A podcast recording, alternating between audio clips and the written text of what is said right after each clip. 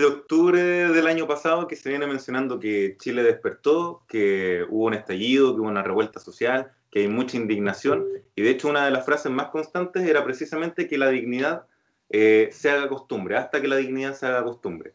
Eh, pero nos queda poco claro dentro de toda la em, corrupción, dentro de toda la hipocresía de la clase dirigente, nos queda poco claro eh, cuáles son todos los orígenes de ese malestar que llevó a la revuelta y que incluso tiene a la gente indignada ahora en contexto de pandemia.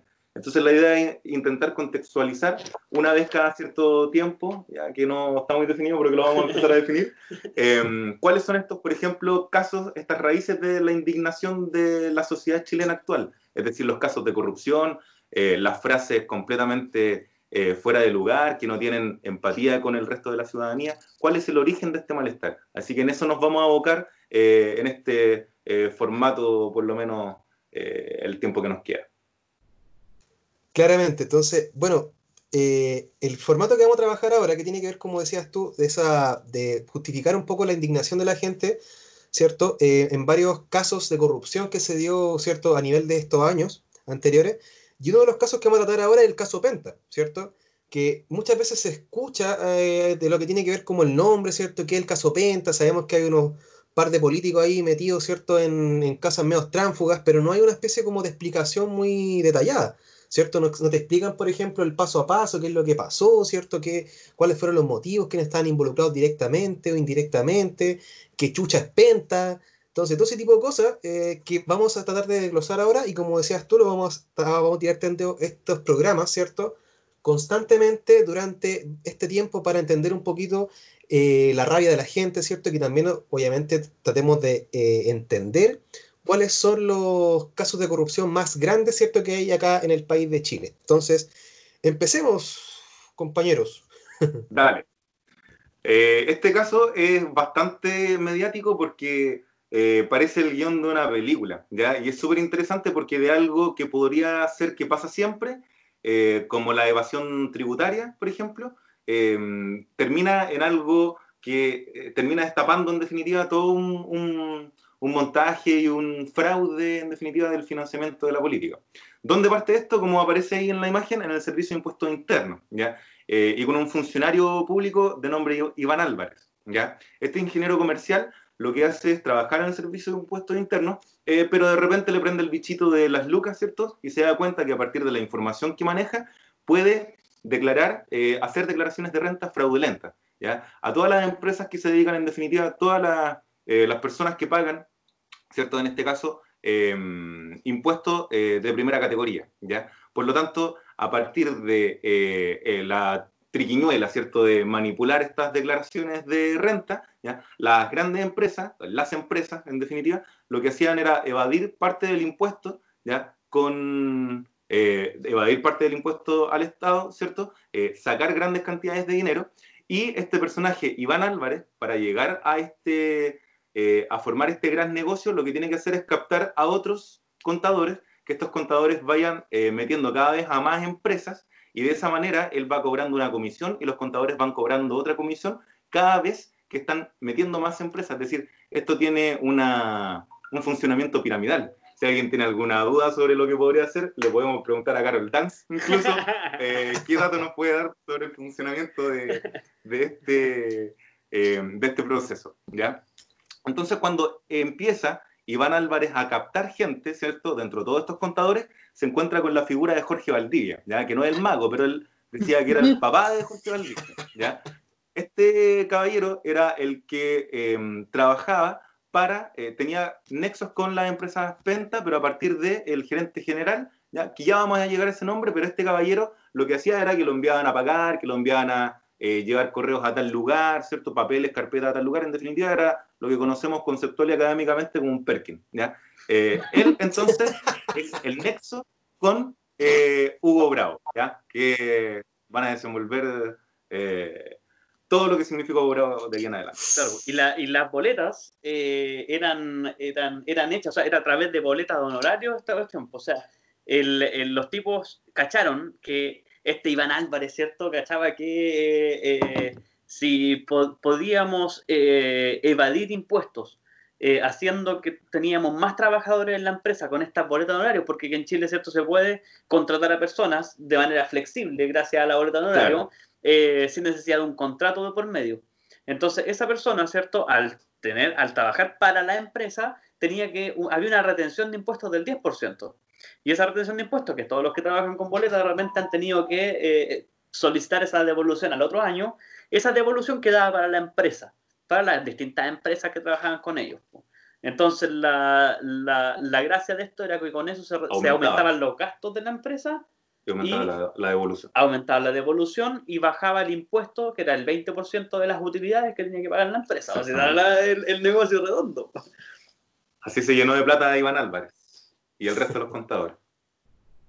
Bueno, aparte de esos contadores, ¿cierto? Y personas que estaban involucradas también como Iván Álvarez, ¿cierto? Y el mago Valdivia, eh, sabemos perfectamente, no el mago Valdivia, por supuesto, una ironía, eh, que Hugo Bravo, en este caso, ¿cierto? Que, ¿Quién es Hugo Bravo? Hugo Bravo, ¿cierto? Obviamente tenemos que es un personaje que tiene que ver con la, como sale ahí, ¿cierto? Gerente de Penta, donde, ¿cierto? Un ingeniero comercial que obviamente se de alguna forma estuvo como a cargo, ¿cierto?, de varios tipos de compañías, de aseguradoras, ¿cierto?, de ISAPRE, donde hasta el día de hoy, ¿cierto?, se mantienen vigentes en el mercado, que después lo vamos a ir, ¿cierto?, vamos a ir comentando un poquito cuáles son estas agencias, ¿cierto?, que la idea que este tipo, con, por más de 30 años aproximadamente, estuvo, ¿cierto?, cosechando este tipo de, de negocio que estaba haciendo en base a lo que tiene que ver con este tipo de trabajo, ¿cierto? mucho más involucrados, como dije, en asegurador, en ISAPRE, ¿cierto? Y todo este tipo de cosas. Eh, esta investigación, perdón, que tiene que ver con Penta, ¿cierto? Donde Hugo Bravo, ¿cierto? Aparte de lo que tiene que ver con, con esta incautación, ¿cierto? Que él, de la información que se, se hizo de Hugo Bravo en la investigación, eh, Penta, ¿cierto? Que es un holding empresarial eh, chileno, ¿cierto? Que tiene que ver con varias inversiones, ¿cierto? Que, con seguro, ¿cierto? Con salud, con finanzas, ¿cierto? Con educación incluso, donde se caracteriza, ¿cierto? Por distintos tipos de inversiones, ¿ya? Eh, una especie como de holding, ¿cierto? Que es bastante hermético, bastante cerrado, supuestamente, que tiene que ver con varios tipos de elementos como de banco, ¿cierto? Y varias estafas que fueron como produciendo, ¿cierto? En cadena, donde habían varios, eh, ¿cierto? Que tienen que ver con este tipo de previsión social, como dije, con la finanza, con la educación, donde habían personajes involucrados, como ellos dos, en este caso, ¿cierto? Eh, estos personajes involucrados, que uno de ellos, ¿cierto? Es como aparece ahí, ¿cierto? Carlos Eugenio Lavín, ¿cierto? Un, ¿cierto? Varios tipos que fueron poco a poco, ¿cierto? Eh, incrementando, ¿cierto? Su, su, ganancia en base a ser como propietarios de este tipo de empresas, donde eh, también Carlos Alberto Delano, eh, más denominado como el Choclo, ¿cierto? Era el presidente, el director también de la Fundación de Teletón, ¿cierto? Que estuvieron destacados eh, en campañas, ¿cierto? Presidenciales de Alianza por Chile, prácticamente donde estuvieron netamente involucrados, ¿cierto? en base a lo que tiene que ver con Penta Vida, ¿cierto? Con Penta Security, Banco Penta y todo ese tipo de empresas, incluso con Banmédica también, donde eran obviamente propietarios, ¿cierto? Reconocidos de este tipo de empresas, ¿ya? Eh, no sé si quieren agregar algo de estos, de estos personajes, chiquillos. Bueno, Carlos tenía que llamarse. Ah. Son los peores. No sé qué eran, eran, tenían negocios en todos lados, pues, como tú decías, tenían eh, negocios en, previsión social, en seguro, en finanzas, en educación. O sea, estos tipos eran eh, de la Universidad del Desarrollo. desarrollo. Universidad del Desarrollo, fueron dueños del Banco Chile en un momento. Entonces, son tipos que se manejaban, ¿cierto?, en un rubro de empresas gigantescas, pues, de monstruos de la, de la economía eh, chilena. Y además esto sigue evidenciando la ruleta no solamente entre los directores de las empresas públicas y de las empresas privadas, sino que al mismo tiempo entre organismos eh, que son privados, pero que se supone que tienen eh, objetivos eh, súper benevolentes, como por ejemplo la Teletón. Pues, o sea, el Choclo de no formaba parte del directorio, pero al mismo tiempo financiaba ilegalmente la política y cubría todos sus intereses, eh, reproduciendo el modelo de desigualdad. Pues entonces, formáis parte de una institución y la dirige, ¿cierto? Hasta cierto punto formáis parte del directorio que tiene eh, intenciones nobles, pero al mismo tiempo estáis cagándote a, a todo Chile con la evasión tributaria. Claro. Y comienzan el comienza el, el, el, fraude de alguna manera, así como comienza lo que nosotros sabemos, no en todo caso. esto, esto, bueno, le han robado siempre, pero este caso Penta, en el fondo, eh, los locos empezaron con estas boletas falsas, eh, falsificación de boletas horarios por servicios no prestados, ¿cierto? Para recuperar ese porcentaje de dinero eh, pagar menos impuestos, eh, subir las ganancias de sus eh, personales, porque ni siquiera de la empresa, y en el fondo es robar los impuestos, y no, es, no es que ellos están ganando más plata, sino que se están robando los impuestos que le correspondían a ese Estado ¿cierto? chileno o a todos los chilenos. Eso puede tener incluso si alguien quiere implicancia en la actualidad, o sea, cuando dicen que no hay plata para tal cosa es porque el Estado no tiene, bueno, claro. evaden? ¿Quiénes están eh, siendo responsables de esa situación? Esto, esto es loco. Ahí estamos, claro. y esto es loco, para que veamos así como la implicancia política que ya está apareciendo ahí, que aparece, ¿cierto? La UDI con negrito. Pero antes de eso, eh, cuando, cuando hablamos de Carlos Eugenio Lavín, cuando comienzan todo esto, ¿cierto? Los primeros que les piden empezar a hacer boletas falsas al chofer, ¿cierto? Lo mm. más así como que pudiesen cagarse, ¿no? Pero también a su esposa, pues a su segunda esposa. ¿Y quién es la segunda esposa de Carlos Eugenio Lavín? es la señora Chadwick. Ah, hay una implicancia ahí, ¿cierto? Con nuestro querido, ¿cierto? Eh, Piñera, y, el mismo Chadwick, ¿cierto? Ministro. Hernán, el Andrés, el Bernardino, los que están en el cielo, en el infierno, en la tierra. Exacto. Y aquí estos locos, ¿cómo, cómo se, se, empieza a abrir a esta la olla cuando el Servicio de Impuestos Internos empieza a investigar a Iván Álvarez y empieza a investigar Penta, Hugo Bravo, ¿cierto? Y Hugo Bravo hace un acuerdo eh, con eh, la Fiscalía para dar nombres eh, a cambio, ¿cierto?, de una inmunidad el loco eh, eh, empieza, a dar los nombres de todos aquellos que estaban implicados. Junto a Carlos Eugenio Lavín, a Carlos Alberto Delano, está políticos. Y aquí tenemos, ¿cierto?, a Laurence Goldborn, a Pablo Salaquet, a Ena von Baer, a Ernesto Silva Méndez, a Iván Moreira, y al más importante de todo aquí, a don Jovino Nova, que Jovino Nova, como presidente del Partido de Unión Demócrata Independiente, la UDI, recibía estos dineros, ¿cierto? O sea, daba boletas para recibir estos, estos, dineros, ¿cierto? Y finalmente se financió la campaña de todos estos sujetos que nosotros vemos ahí, gracias a la plata de que, que Penta, ¿cierto? Y que Carlos, los dos Carlos, ¿cierto? Y Hugo Bravo habían sacado. Ahora, ¿de dónde es esa plata? ¿Qué plata es? No es plata de penta. No. Es plata de los impuestos, es plata de servicios de impuestos internos, o sea, plata de todos nosotros. Nos robaron a todos O sea, nosotros le pagamos la campaña a la UDI. Exactamente. Pero lo gracioso es que aquí nos acordamos de Laurence, de Laurence Goldberg, ¿cierto? Como el loco que sacó a los mineros. Claro. Ese, ese delito de Laurence Goldberg. El hombre de clase media que vino desde Maipú. Claro. A Pablo Salaquén nos acordamos por Kramer nomás, por y, y nada más. Entonces, cuando nosotros vemos eso y vemos a, a un Jovino Novoa que sigue tan vigente, en la, en la política, ¿cierto? Porque el, el desgraciado eh, sigue, eh, sigue ejerciendo cargos públicos. Eh, tenemos, ¿cierto? que los perdón, Antes de que siga, o Iván Moreira, que están todos los matinales. Por ejemplo. Ah, claro. Moreira, pero es que Moreira ya, ya no es, no hay como... Ya no tiene vergüenza. No, es una lacra. Y por otro lado, tenemos ¿cierto? a un político importante en ese momento, que es eh, don Pablo Wagner. Don Pablo Wagner, ¿cierto? ex subsecretario de Minería en el gobierno de Piñera, eh, tiene directa implicancia con ellos. Hay eh, una, una cantidad de dinero que se fue para este, para este sujeto, ¿cierto? pero no es gratuitamente. O sea, hay una acá todos estos sujetos que reciben plata, eh, que son políticos, ¿cierto? De la UDI o de partidos, ¿cierto? Eh, vinculados a derecha generalmente, que eh, reciben estos dineros, no es gratuito esto, o sea, es a cambio, las campañas financiadas a cambio también de favores políticos. Y los favores políticos tienen que ver, ¿cierto?, con leyes. Y tiene que ver, ¿cierto?, con aprobación de proyectos y tiene que ver con luz verde para un montón de cuestiones que nos afectan a todos nosotros. Entonces, cuando hablamos de Pablo Wagner, y nosotros vemos, ¿cierto?, que es el subsecretario de Minería, ¿qué implicancia podría haber tenido? ¿Por qué recibió tanto dinero y qué le pidieron a cambio? Y ahí vemos, ¿cierto?, que se mete algo más, que es la minera dominga. La famosa minera dominga, donde tenemos, ¿cierto?, un sujeto directamente implicado para darle luz verde, ¿cierto?, a las acciones, ¿cierto?, y a la explotación eh, sin ningún filtro. Entonces tenemos una implicancia que va incluso más allá de robar plata. Tiene que ver, ¿cierto?, con modificaciones políticas, estructurales, ¿cierto?, y eh, de, territorio.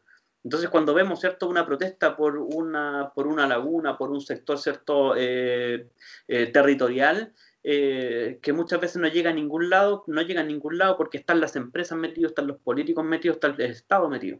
Claro, cuando hay, por ejemplo, presión de los movimientos sociales, de los sindicatos, de, eh, por ejemplo, los mismos grupos que se organizan para la vivienda, los comités incluso, eh, están detrás las inmobiliarias, están detrás las mineras, esas son las dictaduras que son, están detrás las forestales, eh, son las la industria en definitiva, lo mismo que ocurre, por ejemplo, con el caso Corpesca, el tema de la ley Longueira, se meten ahí en la pata de los caballos, o sea, en definitiva, donde pueden realmente generar cambios grandes. Probablemente nos están metiendo con el legislativo con Pablo Wagner, pero Pablo Wagner puede hacer lobby, eh, tiene un, puesto que dentro del ministerio, ¿cierto? Entonces, claramente puede ejercer una influencia en el legislativo. Y lo mismo pasó después con el caso, o había pasado ya con el caso Corpesca, entonces eh, se meten ahí en la norma, eh, en, el ámbito legal, y desde ahí empiezan a ejercer influencia. Claro. se destapa desde algo pequeño, pero hay grandes cuestiones estructurales que se manejan detrás. Y esto es una pequeña parte de los políticos que estaban metidos, de los que se supo, de los que en el fondo tuvieron que pasar bajo el yugo de la justicia, pero entre comillas no, porque era una justicia, era una pincelada de, justicia, porque fue un rato en la tele y nada más. Pues, y lo de lo que se le acusaba era lavado de activos, cohecho y fraude al fisco. Y cohecho, ¿cierto, Pablo eh, Wagner? Eh, en realidad, eh. Paso colado, eso.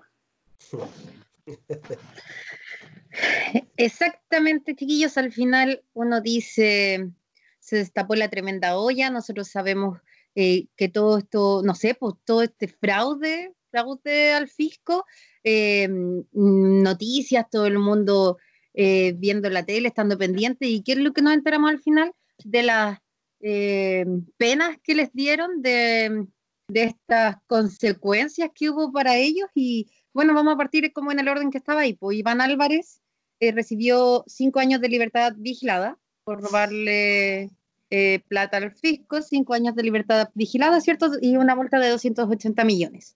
Eh, ahí uno se pregunta por qué los que van a vender ambulantes se los llevan presos y, y a ellos no. Después podemos seguir con con Pablo Wagner, por ejemplo. Pablo Wagner tuvo una multa de 72 millones, dos años de libertad eh, vigilada y no ejercer cargos públicos. O sea, no podía volver a ser subsecretario, no, no sé por, eh, por, los años que durara su condena. a, los Carlos, a los dos Carlos. Al cuadrado. Eh, Mil, perdón, 100 horas de clases de ética en la Universidad Adolfo Ibáñez. O sea, ir a la universidad a recibir clases de ética. Eso es casi que le pagan un curso de clases de ética, no sé. La universidad de amigos. Exactamente. Una multa de 857 millones y la libertad vigilada también, que eso es inhabilitación eh, de derechos políticos y no ejercer cargos públicos. Y a eh, Jovino Novoa, tres años con firma mensual, tres años con firma mensual. ¿Qué podemos hacer con eso? ¿Qué, qué pensaría uno? Bueno, al final de eso se trataba este capítulo. ¿Cómo creen que nace la indignación de las personas si se enteran que ante un fraude del fisco, eh, estas personas salen prácticamente impunes, porque ¿qué les va a costar a ellos pagar esos millones y cuánta plata se robaron? Así es, pues esto apunta principalmente, como dices tú, a conocer o a ir siempre a hacer el ejercicio de siempre ir a la raíz. Pues, o sea, eh, cuando nosotros sentimos eh, indignación o rabia, como se sintió en octubre, como se siente ahora, por ejemplo, y eh, bueno, ¿de dónde viene? Son todas estas cosas, pues un cúmulo, es una cazuela, ¿cierto? De puros casos de corrupción, de frases mal hechas, de falta de empatía, de arrogancia, de soberbia, y todo eso se va acumulando. Eh, entonces, como no hay claridad, como los medios nos confundan, aquí por lo menos intentamos esclarecer un poquito en palabras simples, eh, parte, así como el 0,01% de toda la indignación que puede sentir la sociedad chilena en la actualidad y aclarar un poquito la película.